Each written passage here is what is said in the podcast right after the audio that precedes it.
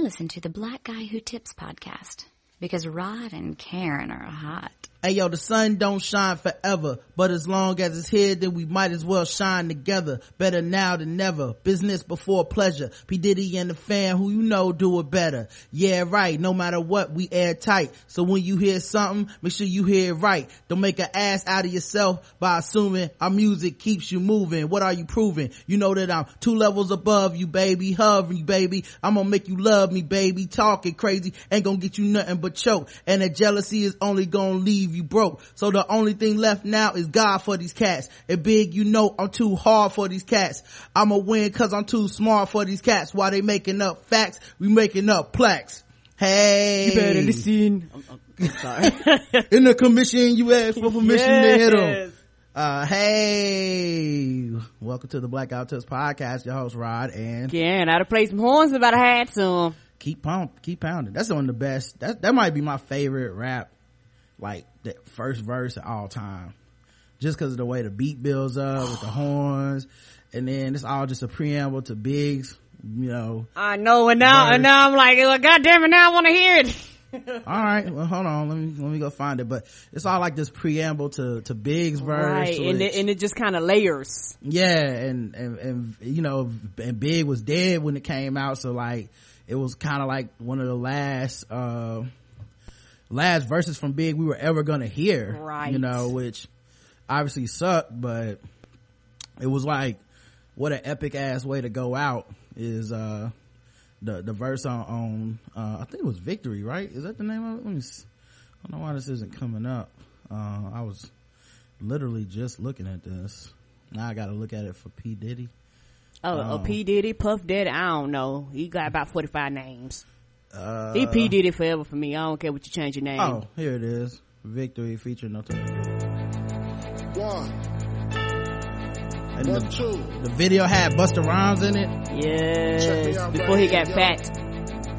Yo, the sun don't shine forever, but as long as it's here, then we might as well shine together. Better now than never. Business before pleasure. P. Diddy and the fam, who you know do it better. Yeah, right, no matter what, we head tight. So when you hear something, make sure you hear it right. Don't make an ass out of yourself by assuming my music keeps you moving. What are you doing? You know that I'm two levels above you, baby. Of me, baby. I'ma make you love me, baby. Talking crazy ain't gonna get you nothing but choke. And that jealousy is only gonna leave you broke. So the only thing left now is God for these cats. And big, you know I'm too hard for these cats.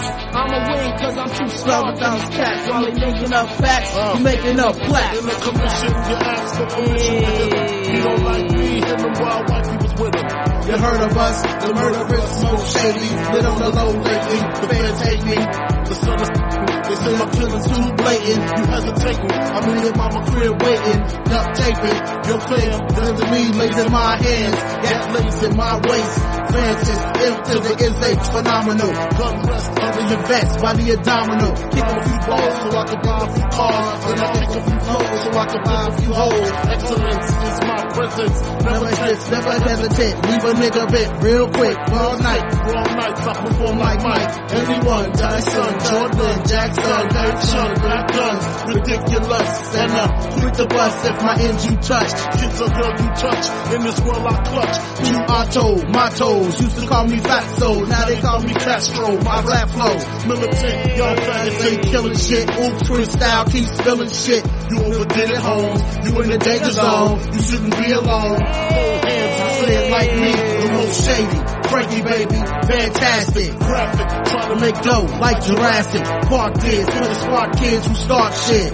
See me, only me, the underboss of this Holocaust, truly yours, Frank White. real live shit from front to back to the people in the world. Where the fuck you at? Where my niggas is And then the video just had, the video just had Busta hanging off of fucking buildings like a gargoyle and shit. yelling at people in the middle of the street. For no reason. Oh! Damn, man. Rest in peace, big. Never know what he could have been, man. He was, he was one of my favorites. Uh, anyway, man, it's the Blackout Tips, um, podcast. You can find us on iTunes, Stitcher, Podomatic. Just search the Blackout Tips. We'll come up and, uh, we hope you guys enjoy the show. You know, uh, if you do, leave us a five star review on iTunes and Stitcher and tell us how much you like it. Mm-hmm. And we'll read it on the air when we do our feedback show on Saturday. The official weapon of the show is Taser the unofficial sport is bullet ball. a bullet ball extreme. That's right. Bullet ball extreme.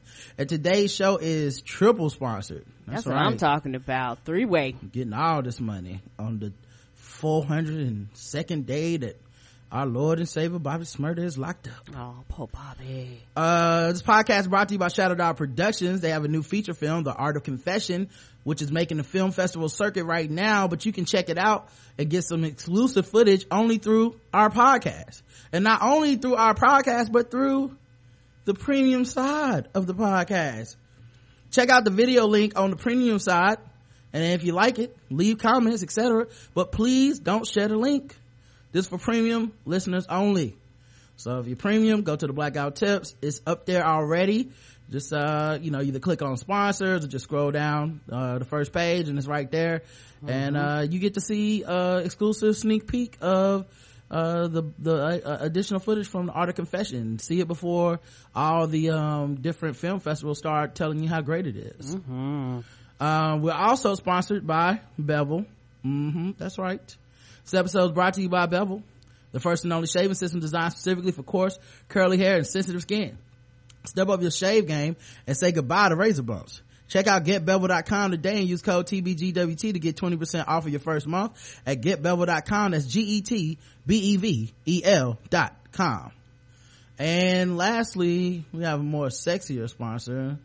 See if I can find some more sexier music. Um, see what what did I have on here that had a little bit of sex to it. Um, it wasn't that one. Um, no, nothing to do with love and hip hop. I don't think they have any any sexy music. Um, They had that ta ta delicious music though. what about this?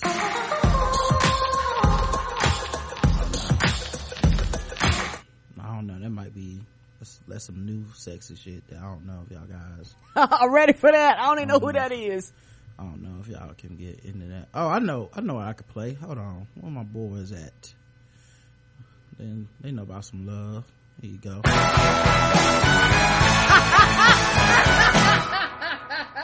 Bitch,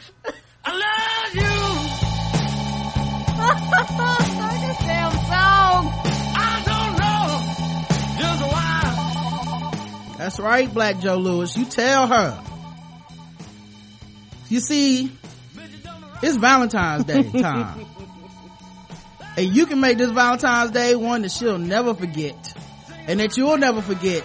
That you both will never forget with this amazing offer from adamandeve.com. Through Valentine's Day, you'll receive 50% off of just about any item. Just go to adamandeve.com and you'll find over 18,000 adult entertainment products, including toys, lingerie, and a seemingly endless collection of adult DVDs. It's seemingly endless, y'all. And there's more. With every order, you'll receive their romance kit free. Now what is a romance kit?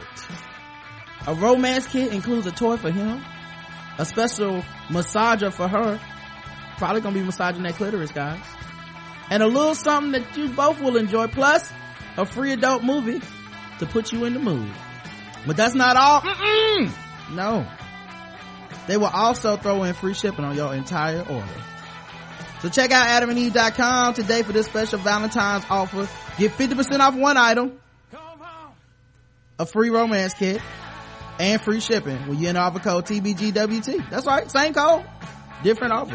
TBGWT, that's TBGWT at adamandeve.com. Play me out. Black Joe Lewis and the Honeycombs. I'll give me a red gold blue. Oh wait, Honey Bears.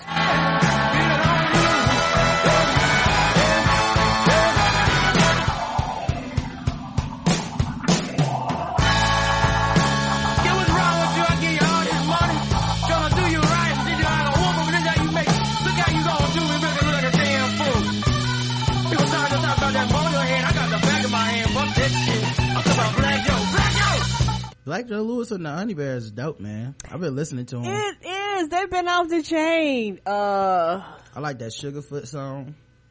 Sugarfoot called me last night. don't they? Don't they have one? Sugarfoot called me last night. He said his girl called. This is it. She said, can I come over? She said, yeah. Yeah. Yeah. Yeah.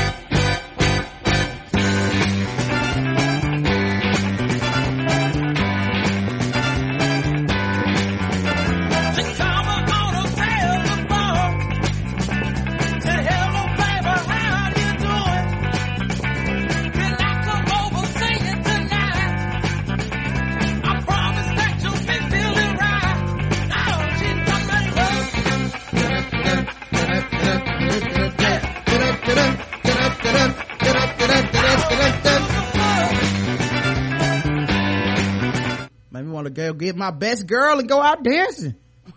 Take it down to the sock hop. Hold on, let's talk off. Go maybe go out to make out point. I don't know what's going on over here. Neither. Uh, anyway, I like that. Uh, I like that group. Um, so uh, and I, you know how I found them Huh. by accident. I just typed in "bitch" into Spotify, and I said, "What is this, bitch? I love you." What could what could that possibly be? I know. And I At like least he love her. and I ended up liking it. So don't be afraid to try new things, kids. Okay. Um, How, I have a question. Is yes. this like an old artist or this is like somebody No, new? it's like 2009, 2011. These are new albums. Uh, Tell them what your name is is uh 2009 album. Uh, so and then Scandalous is 2011. The deluxe edition is on uh Spotify. and all their music, I keep thinking I'm gonna hit James Brown. Well, they do have them horns. I love some horns, man. yes, I love them horns. I think Yeah. that that's what gets me every time. Yeah. Uh, they got some good. They got some good song titles too. They got Big Booty Woman, Oh, play that one. uh, Master Sold, My Baby. Master, Soul, my baby. Get your shit.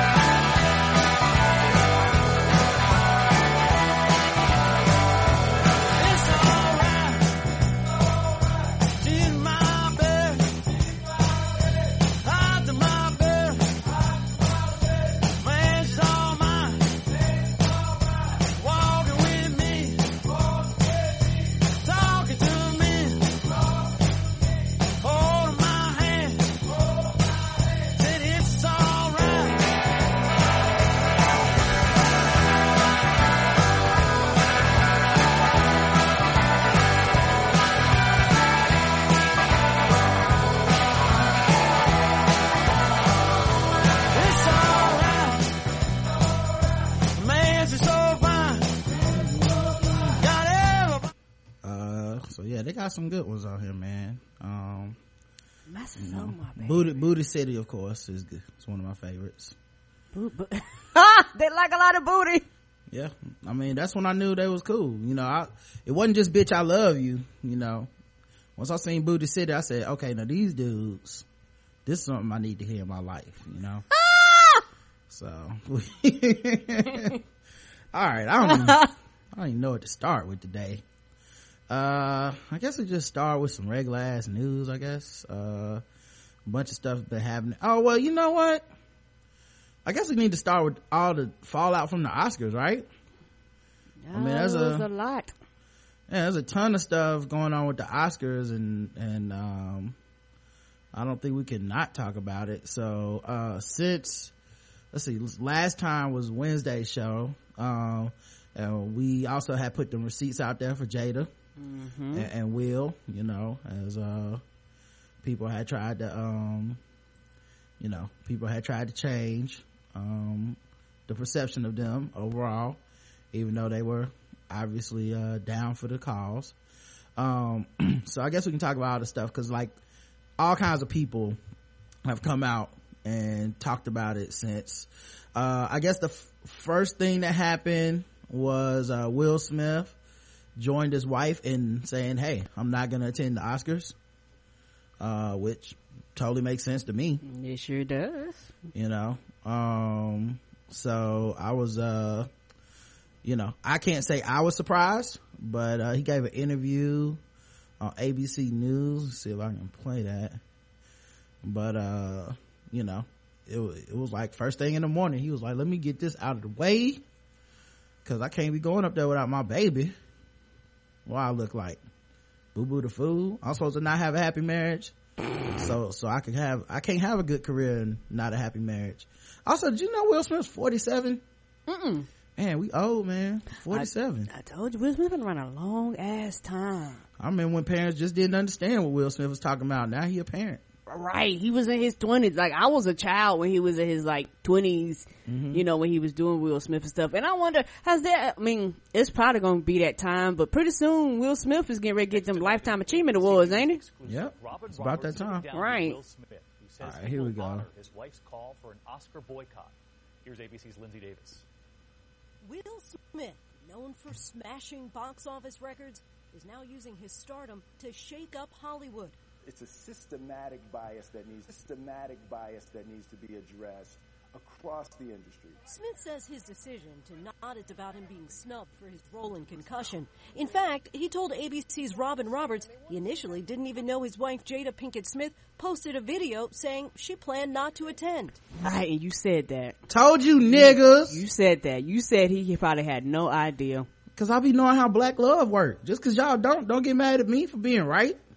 Yeah, you was like, he just probably had no idea. Academy Awards. This is not about a couple not going to a party. You know, this is about children that are going to sit down and they're not going to see themselves represented.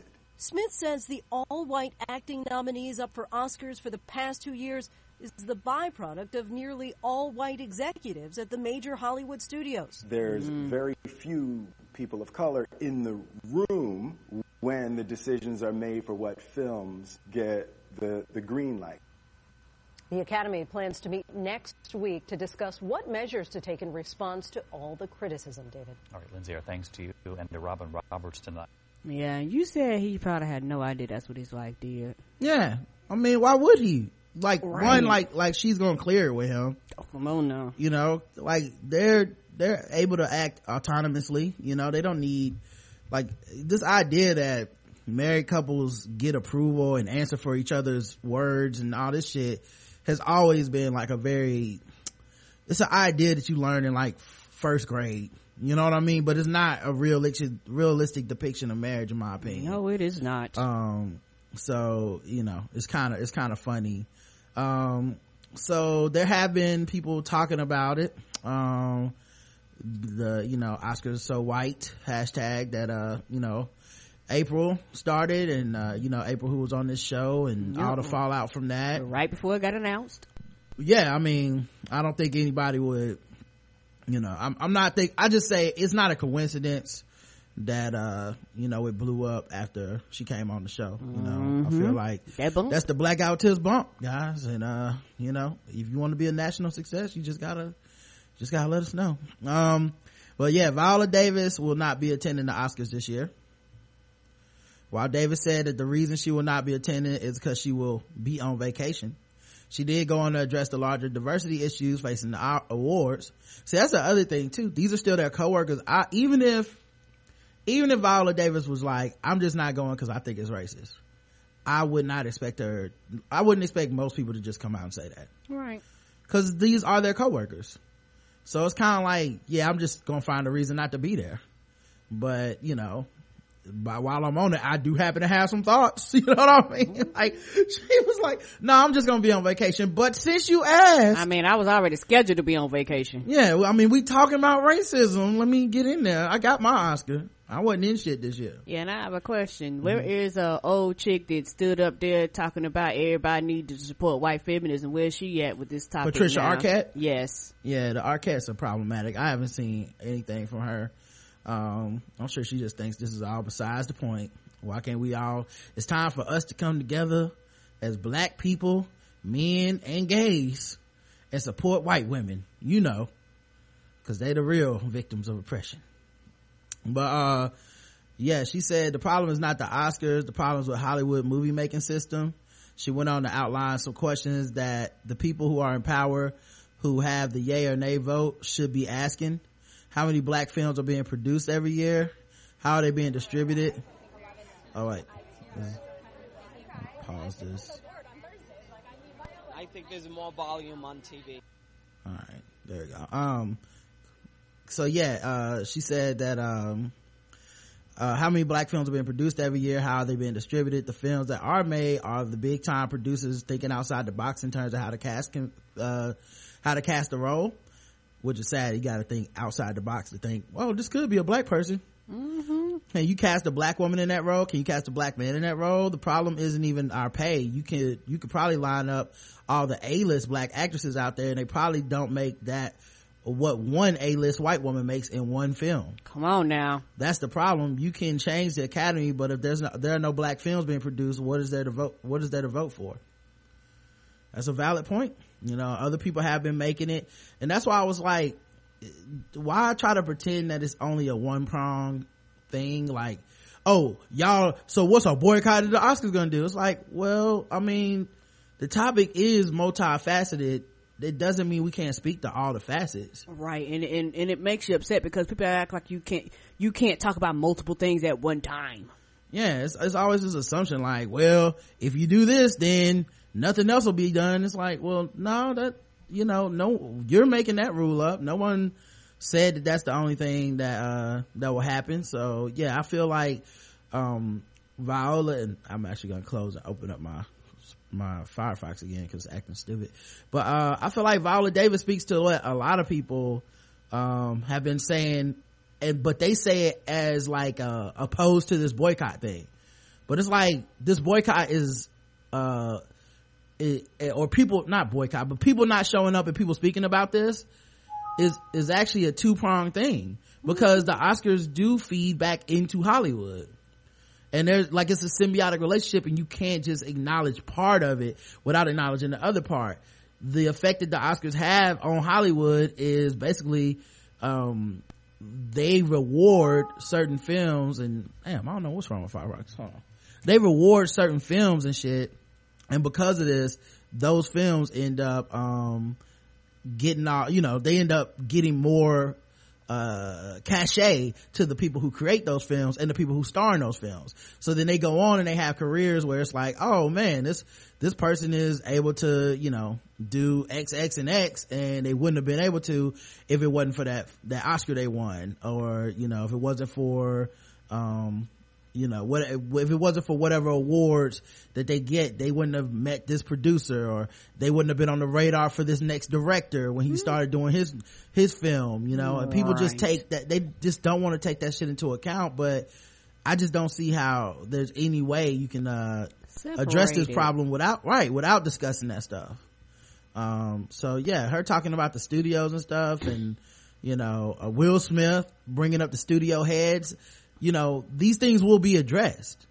You know these aren't people that are just like i'm not i'm staying home and i'm not gonna speak on it and i'm not gonna talk and i'm not gonna talk to the complexity of the issue. Like no they bring up your point as well that uh there should be diversity in the entire process. And the, sure there's not enough black films uh out there even though the black films that were out there still deserve a nod both things can be true without offsetting the other you know? And and it's just one of those things where it just when the thing about diversity and you said it diversity means somebody gotta get their seat up and people that's the thing that people refuse to do. It's like yeah yeah we can do this diversity but i'm not giving my spot up. Y'all can but Right. but where i'm sitting i refuse to give up anything.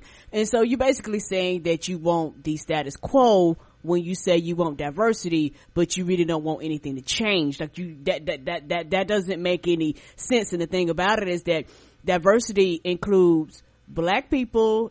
It also includes brown people because you have, uh, Latinos, you have Hispanics and all other groups, LGBTQ, all these other groups of people who have even less people being represented than black people. You know, it's funny when they bring this up, it's always centralized, I mean, always centralized around black people, but there are other minority groups too. And the thing is, is like, once the door is open, everybody should be able to walk through. right And that's what they don't want. Um, Oscar nom- speaking of which, Oscar nominee Charlotte Rampling has claimed the current campaign to boycott the 2016 Academy Awards over claims of diversity, uh, a diversity deficit is racist to white people. By the way, claims of a diversity deficit. So as far as she's concerned, look, 40 white people are just always the best option.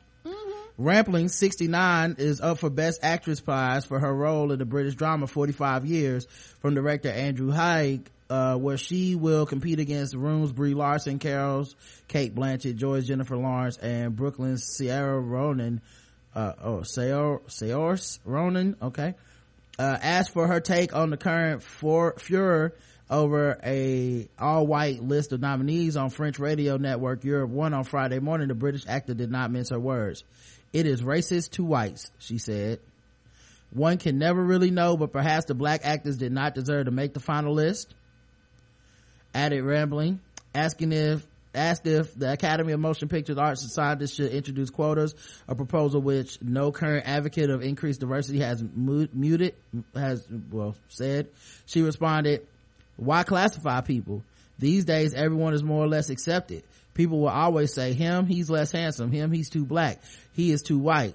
Someone will always be saying, you are too this or that. But do we have to take from this that there should be lots of minorities everywhere? When the interviewer explains that black members of the film industry feel like a minority, Rampling replies, no comment. Bitch, you should have said no comment about five questions ago. Uh, right, cause you're rambling, then somebody asks you like a real question that, that, that actually challenges everything that just came out your mouth and all of a sudden it's no comments. Uh, stance on diversity stands in stark contrast to the position taken by a number of fellow members at the last week's announcement on the all-white list of the Oscar nominees. In acting categories for a second year, both Larson and Mark Ruffalo, who is up for Best Supporting Actor, spoke out on Thursday and supported efforts to improve opportunities for actors from the black and ethnic minority communities in the film industry. Um, so yeah, she said that. Um, and, uh, then uh, today she said i'm very sorry for mm-hmm. somebody got a hold of your ass. I'm like bitch shut the fuck up. You are not helping. Like like i guarantee you somebody got a hold of her and was like do you not realize how many angry phone calls? And because I think that they go out there but their staff and their people have to deal with oh wait. I'm sorry. Hold on. That wasn't her. That was a different white okay. lady. I'm sorry. Okay, but but not even her. Whoever did that was dumb because when you have staff and shit like that, people represent you. They get the backlash of your stupidity. Yeah. Okay. So the one who said she was very sorry, that's different. That's uh Julie Depley, uh, who said or Delpy, who says nothing worse than being a woman in this business. During the Raps interview studio, uh, actor uh, interview at the Raps interview studio. Uh, frustration over Hollywood's diversity debate bubbled over it at the Sundance Film Festival on Friday as actress and writer Julie De- Delpy said she felt muzzled by the industry and added, there's nothing worse than being a woman in this business. Hey Karen, I'm, I'm, I'm, I'm maybe I'm a little confused. Um, are there any black women in the world or is, is being just a woman the only thing that black women are. They're just women, not black and women. Yeah, like yeah, like I said, it's, it's it's it's just one of those things where when you know it's certain code words you use that when people say you go, oh okay, you're excluding me. I get this because when you use that phrase, which a lot of white feminists use, you're not you, you don't care nothing about me. All you say is being a white woman in this world has got to be the worst thing ever. But what you fail to realize, there's other brown women baby who got it a whole lot worse than you could ever dream of based off of the color of their skin. But because you don't have to deal with that, you want everybody to be included because when everybody included, you got numbers. But yet when their plights come up, you don't, you, their, their, their plights don't matter because it doesn't run on the platform of all us being women. It also speaks to the fact that, like I said, the media is white. Cause oh, come on now. There's, you can tell no black woman was asking this question. Mm-mm uh, no black person was asking this question. No, because if they was, a lot of answers that we would be getting would be completely, completely different. different. Completely if, different. If a black person was asking them this question, these, asking these white women these questions, they would not dare come out because they would have to deal with that person looking them in the face. Right. and possibly saying something back to them and challenging them on everything that came out their mouth. But when you have people that look like you and that's okay with the status quo asking you these questions, you're not going to have any follow up. You're not going to have any in depth questions. You're not going to have any second or third questions. You're not going to have you. There's no going to be explaining yourself because you're quote unquote understood per se. Yeah, she says, um, now she's been Oscar nominated for Before Midnight and Before Sunset. She said that she has had, she has raised the same issue of how few women were members of the Academy of Motion Picture Arts Scientists and uh, Sciences and was shut down. Two years ago, I said something about the Academy being very white male, which is in real, which is the reality. And I was slashed to pieces by the media. She told the Wrap's Je- Jeff Schneider, it's funny. Women can't talk. I sometimes wish I were African American because people don't bash them afterwards. Oh, bitch, if you don't get the holy fuck out of here. Oh my God. What, what? And see, that, that's the thing when people don't really know or don't really understand what it's like to be goddamn black. See, she definitely didn't say this in a room full of black women, mm-hmm. people who had to be black all their motherfucking lives. Well, you know, black people don't get bashed after we speak up for ourselves. We all know this. Oh, so she ain't been paying attention to Black Lives Matter. She she hadn't been paying paying paying paying, paying attention to Netta she hadn't been paying attention to, to Viola Davis when Viola Davis made her speech. She hadn't been paying attention to a motherfucking thing that's been happening. Anytime we open up our motherfucking mouths, period, about anything that happens to us, it's an automatic backlash. It's automatic we're being divisive. It's automatic we're bringing race into shit, shit that directly affects us. This is what happened when people open up their mouths and racism does not motherfucking affect you at all. Yep. It's also why I always say you could be a quote unquote liberal ally and still be the enemy at the end of the day because you you just don't want to give up any of your space when push comes to shove too you know like she is like i guarantee she hasn't paid attention to any of the things you just mentioned right because at the end of the day you don't she don't care, care. Yeah. right you don't care and, and and the sad part about it particularly when these white women speak up they fail to realize diversity if you really want to talk about diversity benefits you more than any other group. When we start talking about diversity, you benefit more than any other brown person. Yeah. Just like with affirmative action and all these other things, you benefit. That means all of a sudden you start getting these positions. You start going up the ranks. You start getting paid more. In addition to us, but we, but, but a lot of times with us, whatever, you, for every dollar you getting, we're probably getting 20 to 30 cents on that fucking dollar. So it's just one of those things where you really don't care unless it involves white women because I guarantee you when you went there and talk to talk, talk to them about this, brown people wouldn't on your radar. LGBTQ people was not on their radar. You, you weren't considering these groups of people when you're quote unquote standing up for rights. She went on, it's the hardest to be a woman. Feminist is something people hate above all. Nothing worse than being a woman in the business. I really believe that. She appeared on the Wrap's interview studio at Sundance on Friday to promote a new Todd Solondz film called Wiener Dog, along with co-stars Danny DeVito and Kieran Culkin. DeVito was similarly harsh in his assessment of Hollywood and the rest of the United States. It's unfortunate that we're xenophobic. It's unfortunate that women make 30% less than men at various times. I just found out uh, I just found out happens in the film business. Women are hired for less money than men. Uh, behind the scenes, Del- Delpy said she was frustrated and having trouble getting her movies made. Uh, so women have it the hardest. Then later on, she said, I'm very sorry for how I expressed myself. I was, it was never meant to diminish the injustice done to African American artists or to any other people that struggle with equal opportunities and rights. On the contrary, all I was trying to do is to address the issues of inequality, uh, opportunity in the industry for women as well as I am a woman. I never intended to underestimate anyone else's struggle. We should stay alert and united and support each other to, to change this unfair reality and don't let anyone sabotage our common efforts to, by distorting the truth. Hmm, you meant what you said. She went on to say, again, I'm so sorry for this unfortunate misunderstanding. People who know me know very well that I can't stand inequality and injustice of any kind. Yeah, you meant what you said, and this is one of those things. Like I said, when folks start getting them phone calls and emails, and your Twitter feed blow up, and your Facebook post blow up, or whatever, or your Instagram pictures get told to pieces, and, and, and social media's in shambles. Somebody in your public relations department get a hold of you, but I bet you better apologize because because we've been bombarded. Mm-hmm. Other than that, you would not care and we wouldn't have got this apology. Yeah. Um, I mean, but it's kind of obvious what's going on there. Um, Danny DeVito, um, said that we are a bunch of racist. Uh, straight to the point. I actually love that. I love that shit. said everybody. He was like, fuck it, man. You, you, you, you, you, and you. Yeah. He's like, fuck that shit, man. Y'all ain't about to hem my black ass, well, white ass up. It's unfortunate that the entire country and you know, is a racist country, and we.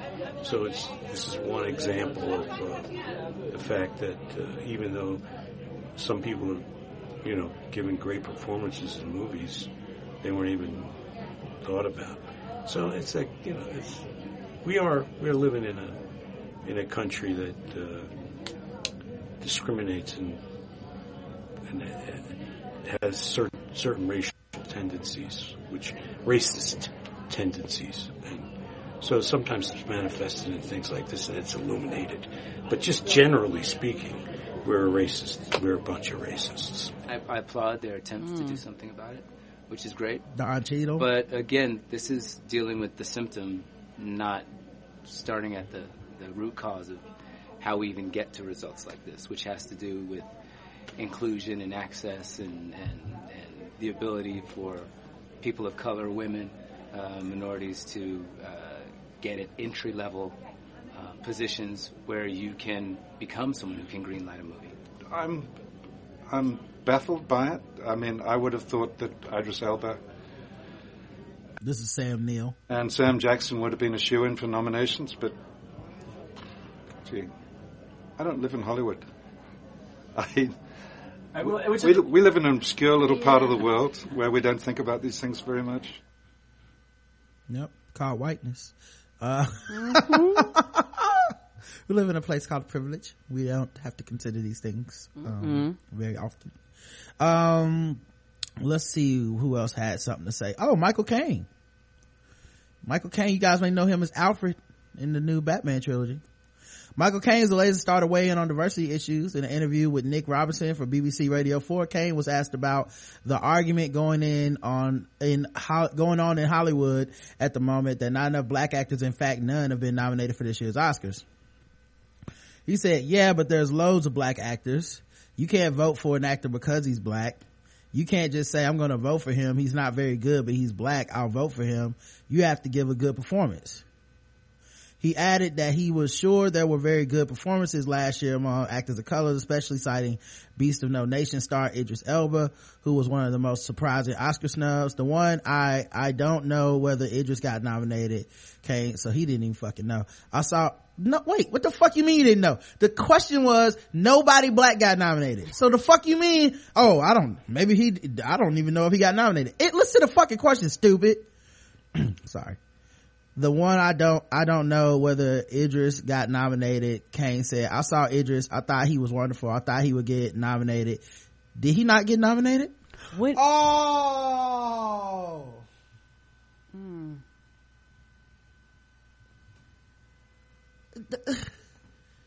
That's the problem. They, they asked you about it being all white. Of course, Idris didn't get nominated then. Of course, he got told he didn't get nominated. That's the fucking basis of the question. Right. He says, well, look at me. I won the European Film Award for Best Actor and I got nominated for nothing else. The 82 year old actor had been in contention for his, his role in Youth. The great thing about it is you don't have to go. Caine said about failing to receive a nomination. He then joked that he wasn't going to sit here there clapping for Leonardo DiCaprio. I love Leonardo. He played my son-in-law in a movie, but I don't want to travel that far. I'm too old to travel that far to sit in the audience and clap for someone else. Asked by Robertson if his message to non-white, what, if his message to non-white actors is be patient, Caine said it was. Be patient, he said. Of course it will come. It took me years to get an Oscar. Since last week's Oscar nomination, many star, uh, all right, yeah, all right. Yeah, he clueless. Yeah, Yeah. he's part of the problem. Speaking of clueless, Stacey Dash clapped back at BET cause Ah, they was like, give us our money back then since you don't want us to exist. yeah, BET uh started showing uh video rap videos with her in it.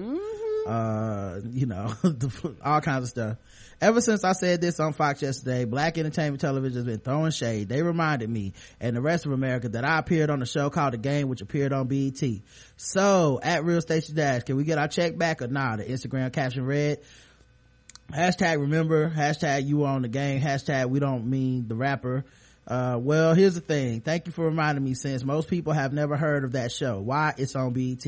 Quick, name the top shows on BET. Uh, probably Being Mary Jane, uh, the House Husband show. Uh, drawing a blank? No, I was not drawing a blank, Stacey. Uh, I think I made my point. I'm thankful.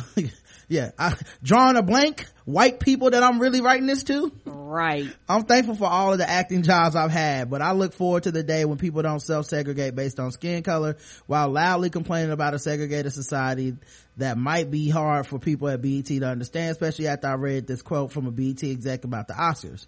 It would be great if the Oscar nominees represented every, I mean, even closely the percentage of moviegoers who are of different ethnicities, but they don't, said Stephen Hill. Wow. Apparently Mr. Hill doesn't understand what an Oscar is. Oscars are awarded to the people, to the actors and actresses who excel. Something that Stacey never has. Uh, not the audience. What's next? Award, awarding one million dollars to the guy sitting in the pajamas on the couch watching Survivor? wow, this, she is dumb. Mm-hmm. This is one dumb lady giving a a blue rhythm a blue ribbon to the kid who stayed home from field day giving a nobel peace prize to a president who escalated wars in iraq and afghanistan oh obama shade no that would be unreasonable uh, what's funny about this is that they're not saying give awards to the actual people who go see movies Mm-mm. stupid uh, and Will Smith didn't sit at home on his couch, or Idris Elba didn't sit at home. You know, like, come on, man. My problem goes back to the notion that every every area of life needs to break down exactly according to demographic ratio except in those areas which black people have decided they want to have their own space. I don't have a problem with black people having their own space. I have a problem with folks at bet Yes, absolutely freaking out when other institutions don't match up to what they think is best. At national review they put it this way. Uh, yeah you do have a problem and also Right. by default you're saying the oscars is a white space and should remain so. Mm-hmm. From their undisputed cultural heights, progressives have sold the American people that the in a fantasy that says America is racist unless every demographic group enjoys the benefits of its life and shares its burden in exact proportion to the numbers and except, of course, when it comes to areas of cultural dominance by African Americans. The article goes on to say that it's perfectly fine for hip hop or jazz to be overwhelmingly black, but Lord help the institution that doesn't measure up to standards of diversity they deem is acceptable. BT lies to American black people by telling them that the rest of America is racist. So stick close to your own kind. Anything that promotes segregation is bad. And they're absolutely mortified that someone like me, an independent thinking black woman, dares call their bluff. Yeah, she's more like a dependent thinking black woman. Depending on what these white people checks clear. Right. uh, right, because if they stop paying, what's what's what's the purpose of you showing up? Yeah, she, I mean, yeah, it's, it's hard to take her seriously on any level. Oh, you can't. Uh, The View talked about her. The View. Fox News contributor Stacey Dash just weighed in on the Oscar boycott, and she claims it's not just the Academy who needs to be racially inclusive. Take a look. we have to make up our minds. Either we want to have segregation or integration. And if we don't want segregation, then we need to get rid of channels like BET and the BET Awards and the Image Awards, where you're only awarded if you're black. If it were the other way around, we would be up in arms. It's a double standard. So you say there shouldn't be a BET channel? No, I don't think so. No. Just like there shouldn't be a Black History Month. You know, we're Americans. Period. That's it. Well, there, we, you have to. Black History Month. There's White History Month is every other month. so Black History Month is there to spotlight, uh, you know, the history, and it's important, I think. You know, I think it's the height of hypocrisy that Stacey Dash would say that there should be no BET when she had a recurring role on the BET show, The Game. For one, she was a presenter at the NAACP Theater Awards. Yes, I am talking to you, Miss Dash. She's graced the cover of Jet pride, heart and soul, smooth, king. really, Stacey Dash. I mean, I, I just think it's incredible that she would give up whatever values she had in the first place to pander to an audience that is sort of angry and scared of people that don't look like them. And she is giving them What are you reason to continue to be angry. Talking about Fox. Yes, angry and scared. But she And- needs the job, and she- maybe. well, That's why. Boy, I'm so glad Raven had the day off. Me too, cause I thought I was like, oh lord, this Raven, this is gonna be some ignorant shit. But whoever that lady is in that orange red, she ain't gonna be there long. She be, yeah, she, she, was just being yeah, she, for Raven's day off or something. right. She, she had research, she had facts. What? Nah, you ain't gonna be there long. Yeah. Okay, she, okay, so she was a, st- a sit-in. She must have been. She had to be, cause I mean, yeah, you normally Ra- don't get this level of intelligence. Raven would have been sitting up there talking about she agree. Oh, come on now. Cause she's just an American. And I don't see where her opinion. And there's no such thing as color. Yeah. So I don't understand. Uh, so, uh, yeah. Um, Oscar winning producer denounces spoiled brats crying racism. Uh, as far as Michael Moore is concerned, he is a socialist, always looking to insert his brand of racist hatred. Spike Lee, haven't I heard this from him before, says Schindler List producer Gerald Molen. Schindler's List producer. God damn. Wow. oh yeah, it's just one of those things where I'm trying. I've, I've said this before when I was uh, on um, the Interracial Jones. When it comes to the Holocaust, we remember forever. You fucking will never ever forget. They will show dead bodies. They will show you videos. You will shit. Schindler's List will actually be the movie that you watch. But when it comes to shit that affect brown people, forget about it. It ain't that important. Why? Why should we even care? yeah um he he says um wow schindler's list wow. Right, Schindler's List. Come on, dog.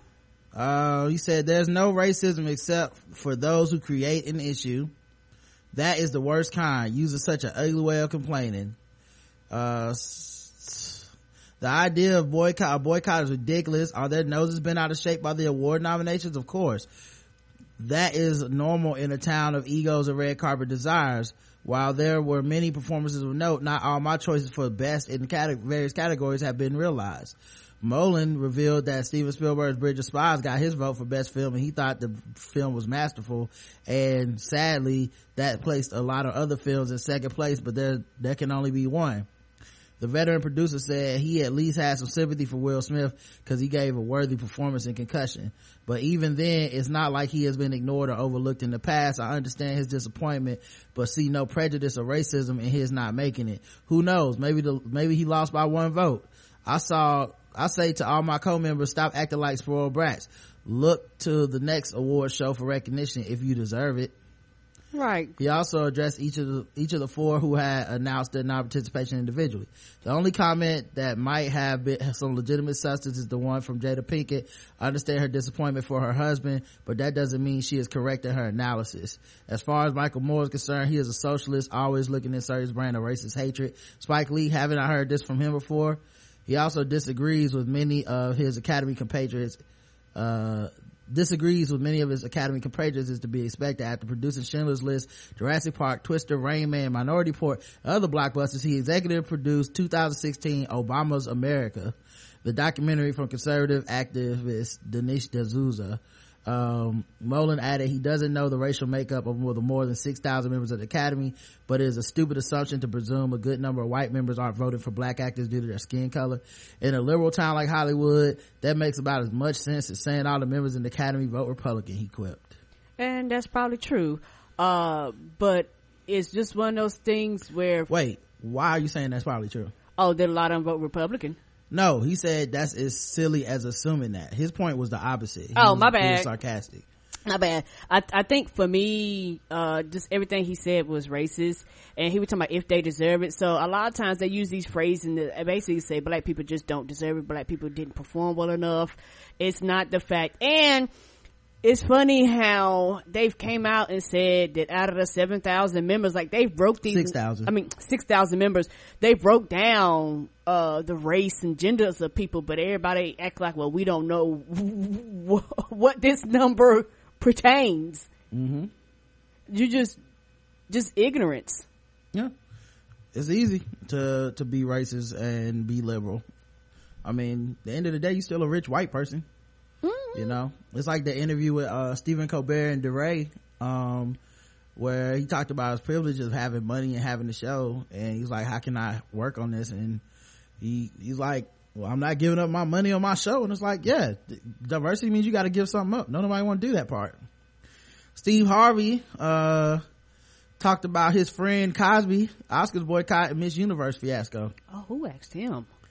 uh uh he said i understand what they're saying. What i don't understand is asking chris rock not to host.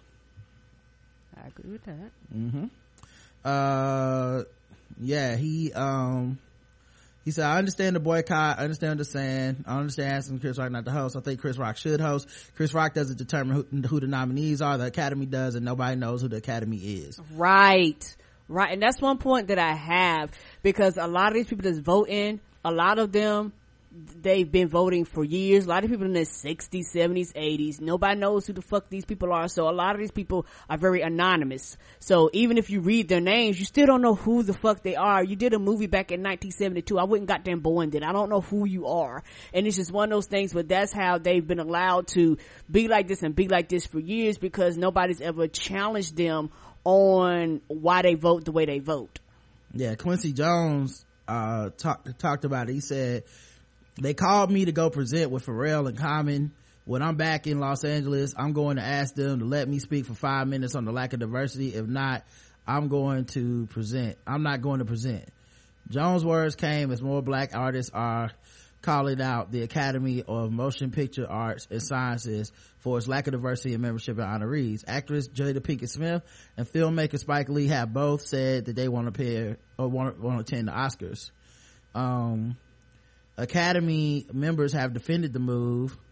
Uh ceo dawn hudson has spoken out saying it's almost at a point of crisis. Um i've been Almost. involved i've been involved with the academy longer than i can remember said quincy jones in miami beach to to be honored by the national association of television program executives. I was the first black board member. I hate first black because that means only Jones does have a long history in, with the Oscars. He was named musical director and conductor of the Academy Awards ceremony in 1971 and 1995.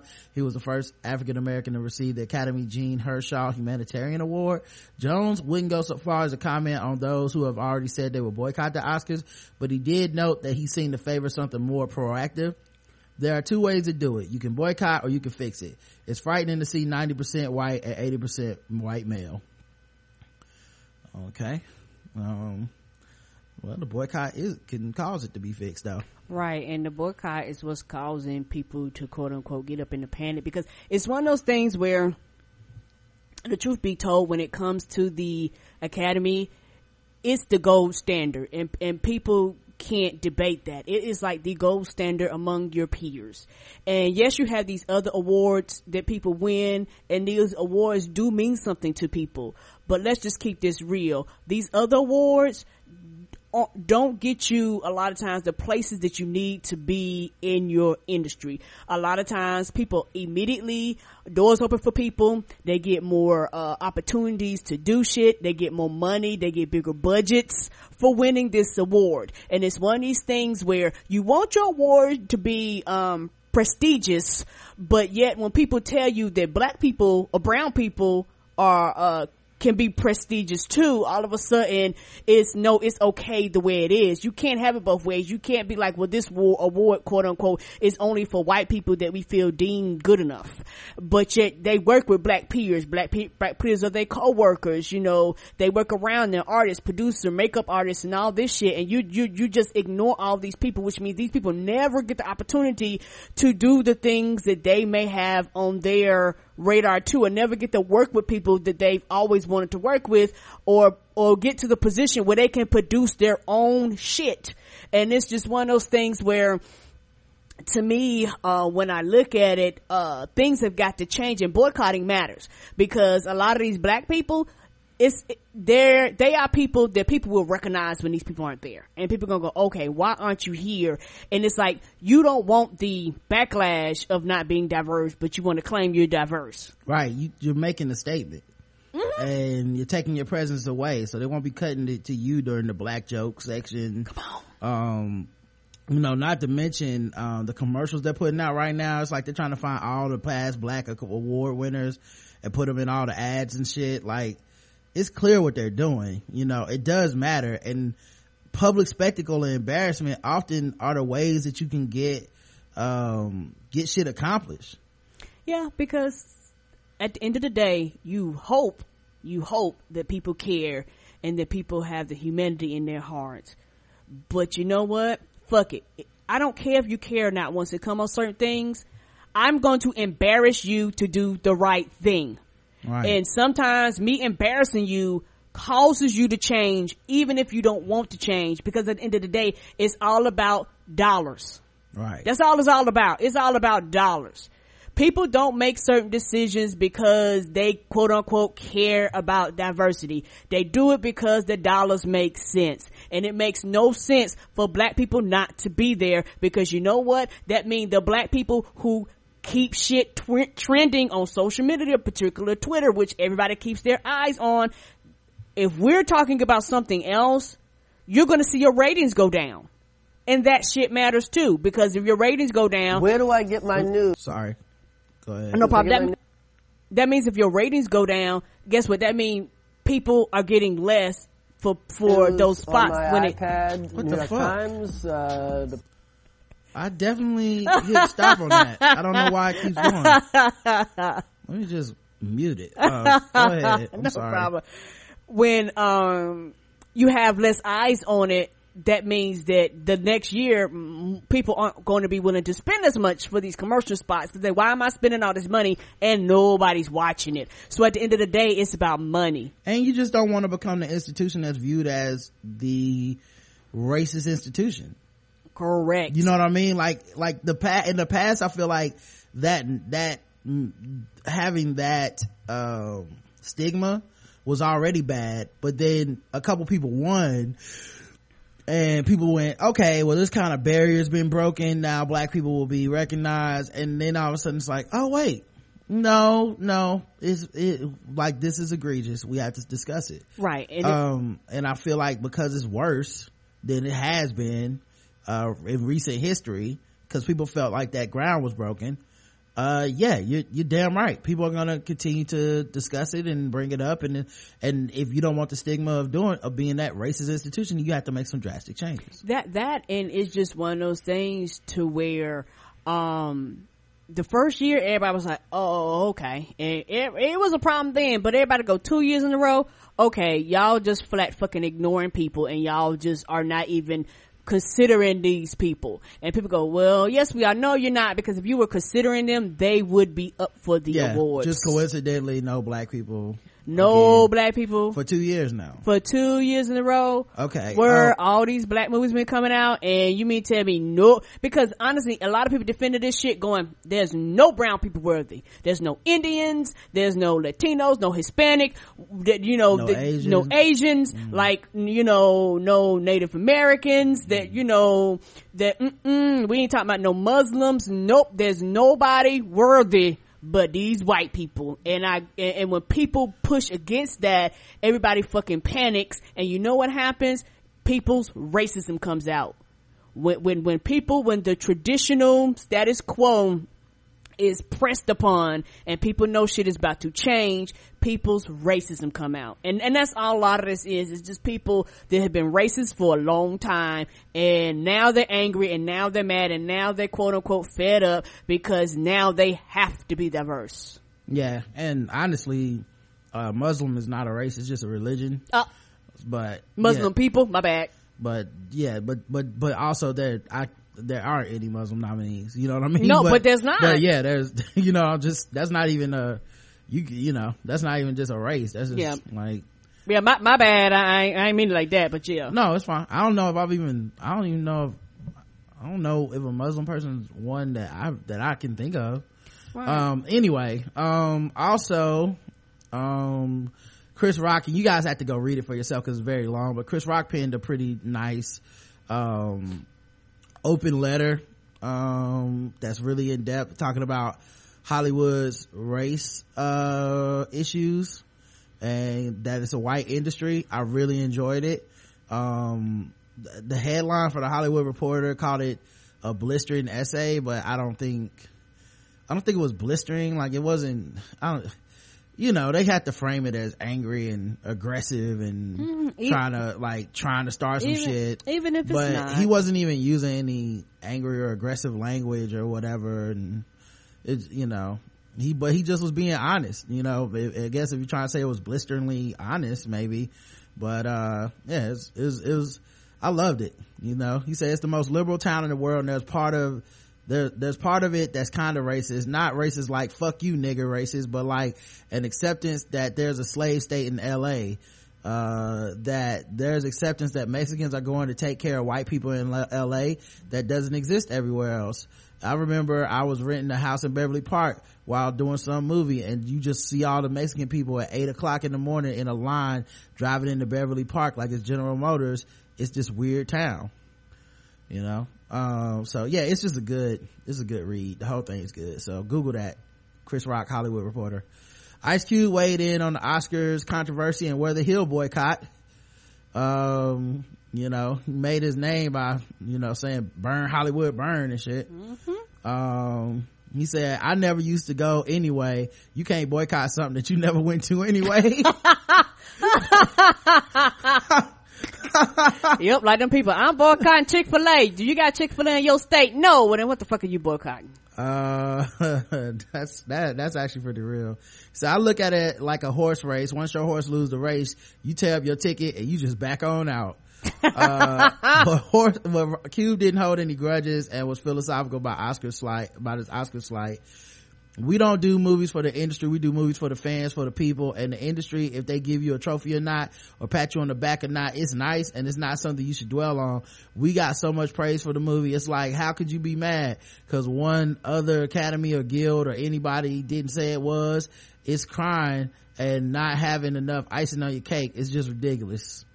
So he said basically he had lower expectations. Now, honestly, those lowered expectations might be, uh, part of systematic racism though. The fact that you've accepted that, hey, You won't even get I, sh- I. I won't be getting nominated, so it, it would have been nice if I did, but honestly, I don't expect to, no matter I'm how not- well my shit Right, does. I'm not even gonna waste my time. If I win something, then somebody's gonna have to take it on my behalf because I won't be there. so the academy um basically ch- made a change. Um due to that hashtag oscar so white and all the pressure from that and uh the galvanizing forces online and you know uh the, they decided that they did need to make some changes because um it you know the shit was looking bad.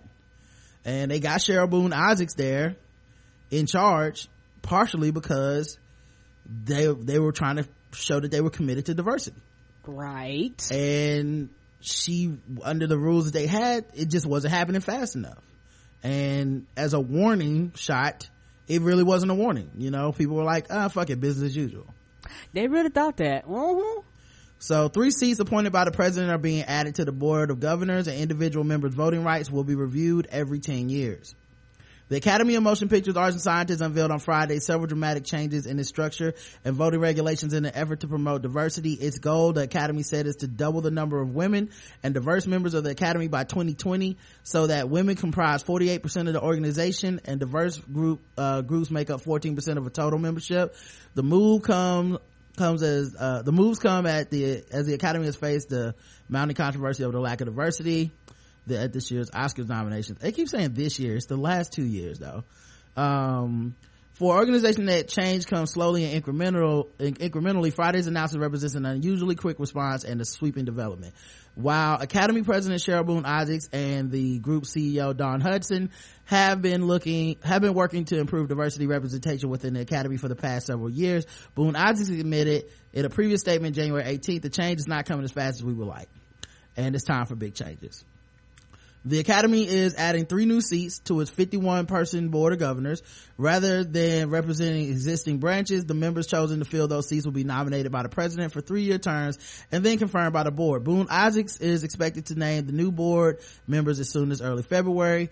Uh, the Academy also said it will take immediate action to increase diversity by adding new members who are not on the board of governors to its executive and committee, uh, board committees uh, where decisions about membership and governance are made in the hopes of allowing new members to have a move more active role in academy decision making. The organization is also instituting new rules affecting voting status. Each new member's voting status will last 10 years. Renewal is dependent on that new member being active in motion pictures during that decade.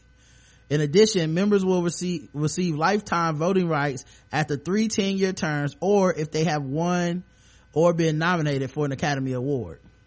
The same standards will be applied retroactively to current members. Those who do not qualify for active status will be moved to emeritus status while they'll enjoy all the privileges uh, for membership except being able to vote. None of those changes yet will affect the year, this, the year, the voting of this year's Oscars. In an effort to recruit new members, the Academy will continue with its traditional process in which current members sponsor new members, but will also launch what is called an ambitious global campaign to identify and recruit qualified new members who represent greater diversity. The Academy is going to lead and not wait for the industry to catch up, said Boone Isaacs in a statement there's ne- these new measures regarding governance and voting will have an immediate impact and begin the process of significantly changing our membership composition um yeah the, the one thing i wonder about this how because you know how entrenched like whiteness and white privilege is mm-hmm. i wonder if this will dilute the meaning of an oscar for many people yeah. You know what I'm saying? Mm-hmm. Like now it's like, mm-hmm. oh, well, they're just giving. I mean, now that, now that black people are in the decision making process, I mean, they don't mean what they used to mean. I mean, back when the Oscar meant something, you know, when it was. Yeah, you're gonna start seeing a lot of that. Yeah, it was more exclusionary. It meant something to win.